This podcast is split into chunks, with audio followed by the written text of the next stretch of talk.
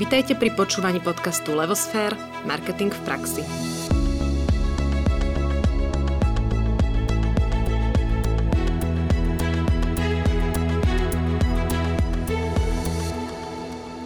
Želám dobrý deň, práve počúvate deviatú časť zo série podcastov Kotler v praxi. Pri mikrofóne Nadia Kacera a spolu s Ankou Sabolovou. Podcasty Kotler v praxi majú za cieľ prakticky prerozprávať základnú učebnicu o marketingu od profesora Filipa Kotlera. My v Levosfér sa z tejto série veľmi tešíme a oceníme všetky vaše postrehy aj spätné väzby. Ak by ste sa chceli o nás a o našej hlavnej činnosti, o tvorbe biznis marketingovej stratégie dozvedieť viac, prezrite si prosím našu webku www.levosfer.sk a staňte sa odberateľmi Levosfer newsletterov, aby vám neuniklo nič z našej činnosti. Témou dnešného podcastu Kotler v praxi je pozícia na trhu. V angličtine brand positioning – predchádzajúcej epizóde sme rozoberali výber cieľových skupín a tri druhy stratégií, ako k ním vieme pristupovať. Nediferencovaný marketing, diferencovaný marketing a koncentrovaný marketing. Dnes si preberieme, o čom je pojem pozícia na trhu, ako sa definuje, ako sa určuje a čo v praxi vlastne znamená.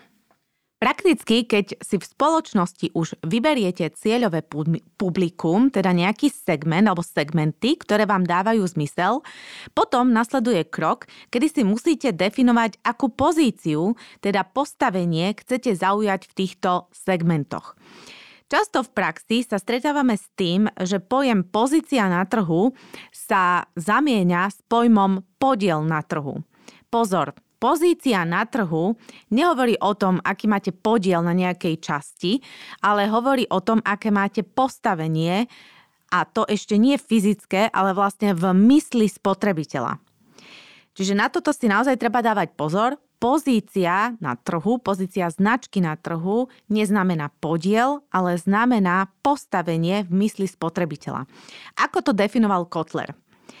Trhovú pozíciu vytvára pozícia produktu, to znamená spôsob, akým definujú produkt spotrebitelia podľa jeho najdôležitejších vlastností. Čiže aké miesto prisudzuje produktu spotrebiteľ vo svojej mysli porovnaní s konkurenčnými výrobkami. Takže takto si s definíciou poradil Kotler, ale poďme si to teda predstaviť a vysvetliť na jednoduchom príklade, aby sme si už naozaj navždy zapamätali, čo to je pozícia značky na trhu alebo brand positioning. Ak si kúpite vytúžené Volvo, Neznamená to, že v hlave máte auto, ktoré má 4 kolesá a vie vás premiestniť z bodu A do bodu B.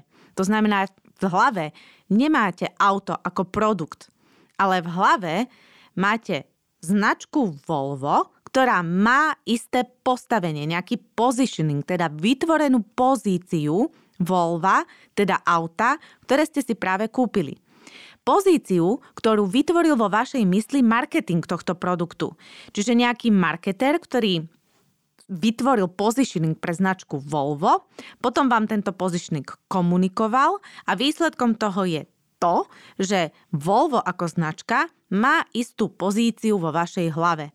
A obyčajne pri značke Volvo by to bola bezpečnosť, krásny dizajn, elegancia a teda status, ktorý jazdenie tohto auta o vás vytvára. Spotrebitelia, teda vlastne my všetci ľudia, sme vystavení veľkému množstvu informácií o rôznych výrobkoch alebo službách. Keď sa rozhodujeme o nákupe, nie sme v stave za každým prehodnocovať jednotlivé parametre ponuky produktov či výrobkov a preto si produkty ukladáme do pamäti po akýchsi kategóriách. Prebieha to tak, že určitým produktom alebo spoločnosťam alebo službám, jednoducho všetkému, čo je témou nášho nákupného zvážovania alebo našej potreby, pripisujeme v našej mysli určité miesto, tak tú tzv. pozíciu. Preto sa to aj volá positioning alebo pozícia na trhu. A pozícia na trhu určitého výrobku je vlastne súbor všetkých vnemov, predstav, pocitov, tzv. asociácií, ktoré si pri tom produkte pamätáme v porovnaní s konkurenčnou ponukou. Že je dôležité povedať, že túto pozíciu si v mysli vytvárame tak s, ako i bez marketingovej činnosti na danom produkte alebo službe. Čiže stačí, že máme s, nejakou, o, s nejakým produktom alebo službou skúsenosť a nemusí ten, tá firma ani žiadny marketing robiť, tak my na základe tej skúsenosti už si ukladáme informácie do našej mysli a už si dávame ten produkt do nejakej pozície. No ale správny marketér by mal toto zobrať na vedomie a nemal by to nechať na náhodu, ale mal by si vedome určiť, akú pozíciu chce pre svoj produkt v mysli spotrebiteľa vytvoriť. Čiže čo si má vlastne ten spotrebiteľ o danom produkte myslieť. Vybraná pozícia by mala byť naozaj zvážená starostlivo a čo najvýhodnejšie. Najvýhodnejšie v tom zmysle, že vie najlepšie pokryť cieľový segment – potom svojmu zámeru prispôsobí aj tvorbu celého marketingového mixu. Čiže ako to v praxi prebieha? Správne to prebieha tak, že si najprv vytvoríme takú tú našu pozíciu produktu, ktorú chceme vytvoriť v mysli spotrebiteľa a až potom vytvárame a na túto pozíciu doslova šijeme tailor-made eh, celý marketingový mix. Ak to prebieha takto, tomto poradí, tak to naozaj funguje. Predstavte si napríklad, že chcete vstúpiť do segmentu s oblečením. Povedzme, uvediete na trh ďalšie legíny pre ženy pod svojou značkou. Čo je dôležité? Dôležité je najprv si povedať, aký segment chcete vlastne obslúžiť s týmito novými leginami alebo novou značkou legín. Potom, čo chcete v tomto segmente pre ženy znamenať. Teda akú pozíciu chcete mať v značkách legín v hlave svojej celovej skupiny, teda v ženskom publiku.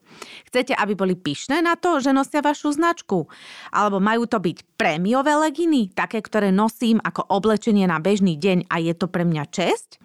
Potom si podľa toho keď chcem túto pozíciu vybudovať v hlave cieľovej skupiny, teda už jen, musím zvoliť aj kvalitu produktu, prevedenie, dizajn týchto legín. Taktiež podľa toho musím nastaviť aj vyššiu cenu e-shop, ktorý bude fungovať na 100% a servis, ktorý bude zaručovať pohodlie pri výbere alebo pri vrátení tovaru alebo pri čomkoľvek, za čo si daná žena zaplatí v podstate v cene produktu. Vycibrím potom komunikáciu tak, aby som rozhodnutie o prémiovej pozícii vedela lákavo a prémiovo odkomunikovať. Len takto sa mi podarí vytvoriť tú želanú pozíciu mojej značky, teda tých legín, v mysli spotrebiteliek, ktoré cieľim. A to sa napríklad aktuálne podarilo značke Lelosy. Možno ste si ju všimli. Skúste si ju vygoogliť a pozrite si, aký z nej máte pocit a akú pozíciu by ste pripisovali legínam, vo vašej mysli od značky Lelosy. Ono existuje viacero prístupov alebo stratégií, ako tvoriť trhovú pozíciu. Pozícia sa môže budovať na základe zvláštnych charakteristik produktu. Môže to byť unikátny dizajn, výkonnosť, materiál a tak ďalej. Alebo na základe nejakého dodatočného užitku a prospechu. A môže sa odvodzovať aj od účelu použitia. Napríklad nápoj má v lete postavenú svoju funkčnosť a úžitok na osviežení a v zime poslúži ako prevencia proti určitým chorobám alebo iným prístupom je pozícia produktu pre určité skupiny používateľov, napríklad rozšírenie pozície šampónu proti lupinám, zoberme si taký Head and Shoulders, ktorý je teda primárne o tom, že je to šampón proti lupinám, ale zrazu sa mu rozšíri pozícia, že vďaka nemu získate lesk, kvalitu a daného typu vlasov. No a dnes už o sebe táto značka hovorí ani nie, že je proti lupinám, ani o lesku, o kvalite, ale že je jednoducho najpoužívanejšou na svete. Alebo môžete svoj positioning aj definovať s priamým porovnaním sa s konkurenciou, tak ako to urobil Monster, ktorý zdvojnásobil objem, ale ponechal tú istú cenu. Čiže to bol jeho positioning, ktorým sa chcel vyčleniť voči, voči konkurentom a hlavne voči Red Bullu. Prípadne, prípadne to môžete urobiť aj opačne, že sa vyčleníte voči inej kategórii s negáciou. Napríklad 7-Up získal postavenie tretieho nealko nápoja tým, že sa vyčlenil na trhu ako nekola. Takže utešujúca alternatíva voči Coca-Cole, Pepsi-Cole, ale fungovalo im to. Možnosťou je odlíšiť sa vo výrobkovej kategórii. Čo to znamená? Odlišite sa ako iná výrobková kategória, ale v rovnakej kategórii. Napríklad nová značka mydla by sa mohla vyčleniť ako olej, pena alebo gulička do kúpela. Stále je to rovnaká výrobková kategória, ale je nová, pretože doteraz sme nepoznali mydlo v podobe oleja, peny alebo guličky. Čo sa však deje v praxi je to, že marketéri obyčajne volia kombináciu týchto rôznych prístupov. Ako však vybrať a zvoliť ten správny? My veľmi silne odporúčame, a teda popísal to aj Kotler, eh, naozaj poznať svoju konkurenčnú výhodu, respektíve nejaký súbor konkurenčných výhod, ktorými vy ako spoločnosť, značka, podnik disponujete. Pretože v praxi si firma musí vybudovať súbor konkurenčných výhod, ktoré oslovia a zapôsobia na podstatnú časť členov skupiny vo zvolenom segmente. To znamená, keď si vyberám segment, už vtedy si ho vyberám na základe toho, ako som schopná obslúžiť tento segment. A keď som schopná obslúžiť segment lepšie ako konkurencia, tak to je vlastne súbor mojich konkurenčných výhod, lebo to, keď som niečom lepšie ako konkurencia, je to moja konkurenčná výhoda. Čiže to, čo viem urobiť najlepšie, lepšie ako konkurencia, je teda súbor tých mojich konkurenčných výhod a to je dobré potom zvoliť ako východzí bod aj pre definovanie positioningu, čiže nejakej pozície na trhu svojho produktu alebo značky. Kde všade môžete nájsť e, konkurenčnú výhodu alebo súbor konkurenčných výhod? Môžete ich nájsť na úrovni marketingového mixu, Čiže buď na úrovni produktu, alebo na úrovni ceny, alebo na úrovni distribúcie, ale aj na úrovni komunikácie. Tam všade sa dá nájsť nejaká vec, vlastnosť, aktivita, činnosť, e, charakteristika, čokoľvek, čo robíte lepšie ako konkurencia a zobrať si to do súboru konkurenčných výhod, ktoré vy ako značka, e, ktorými vy ako značka disponujete. No a aký je teda proces tvorby pozície na trhu? Ten sa skladá z troch základných krokov. Prvé, prvým krokom je teda to samotné identifik- identifikovanie súboru konkurenčných výhod, na základe ktorých sa môže budovať pozícia na trhu. To znamená, že definujem si, v čom som lepšia ako konkurencia a to zoberiem ako východzí bod, aby som si zadefinovala ten svoj positioning, ktorý idem vytvárať v mysli svojej celovej skupiny. A musím to robiť tak, aby som v tom bola lepšia ako konkurencia a odlišiteľná. Druhým krokom v procese budovania pozície na trhu je výber optimálnej výhody. To znamená e,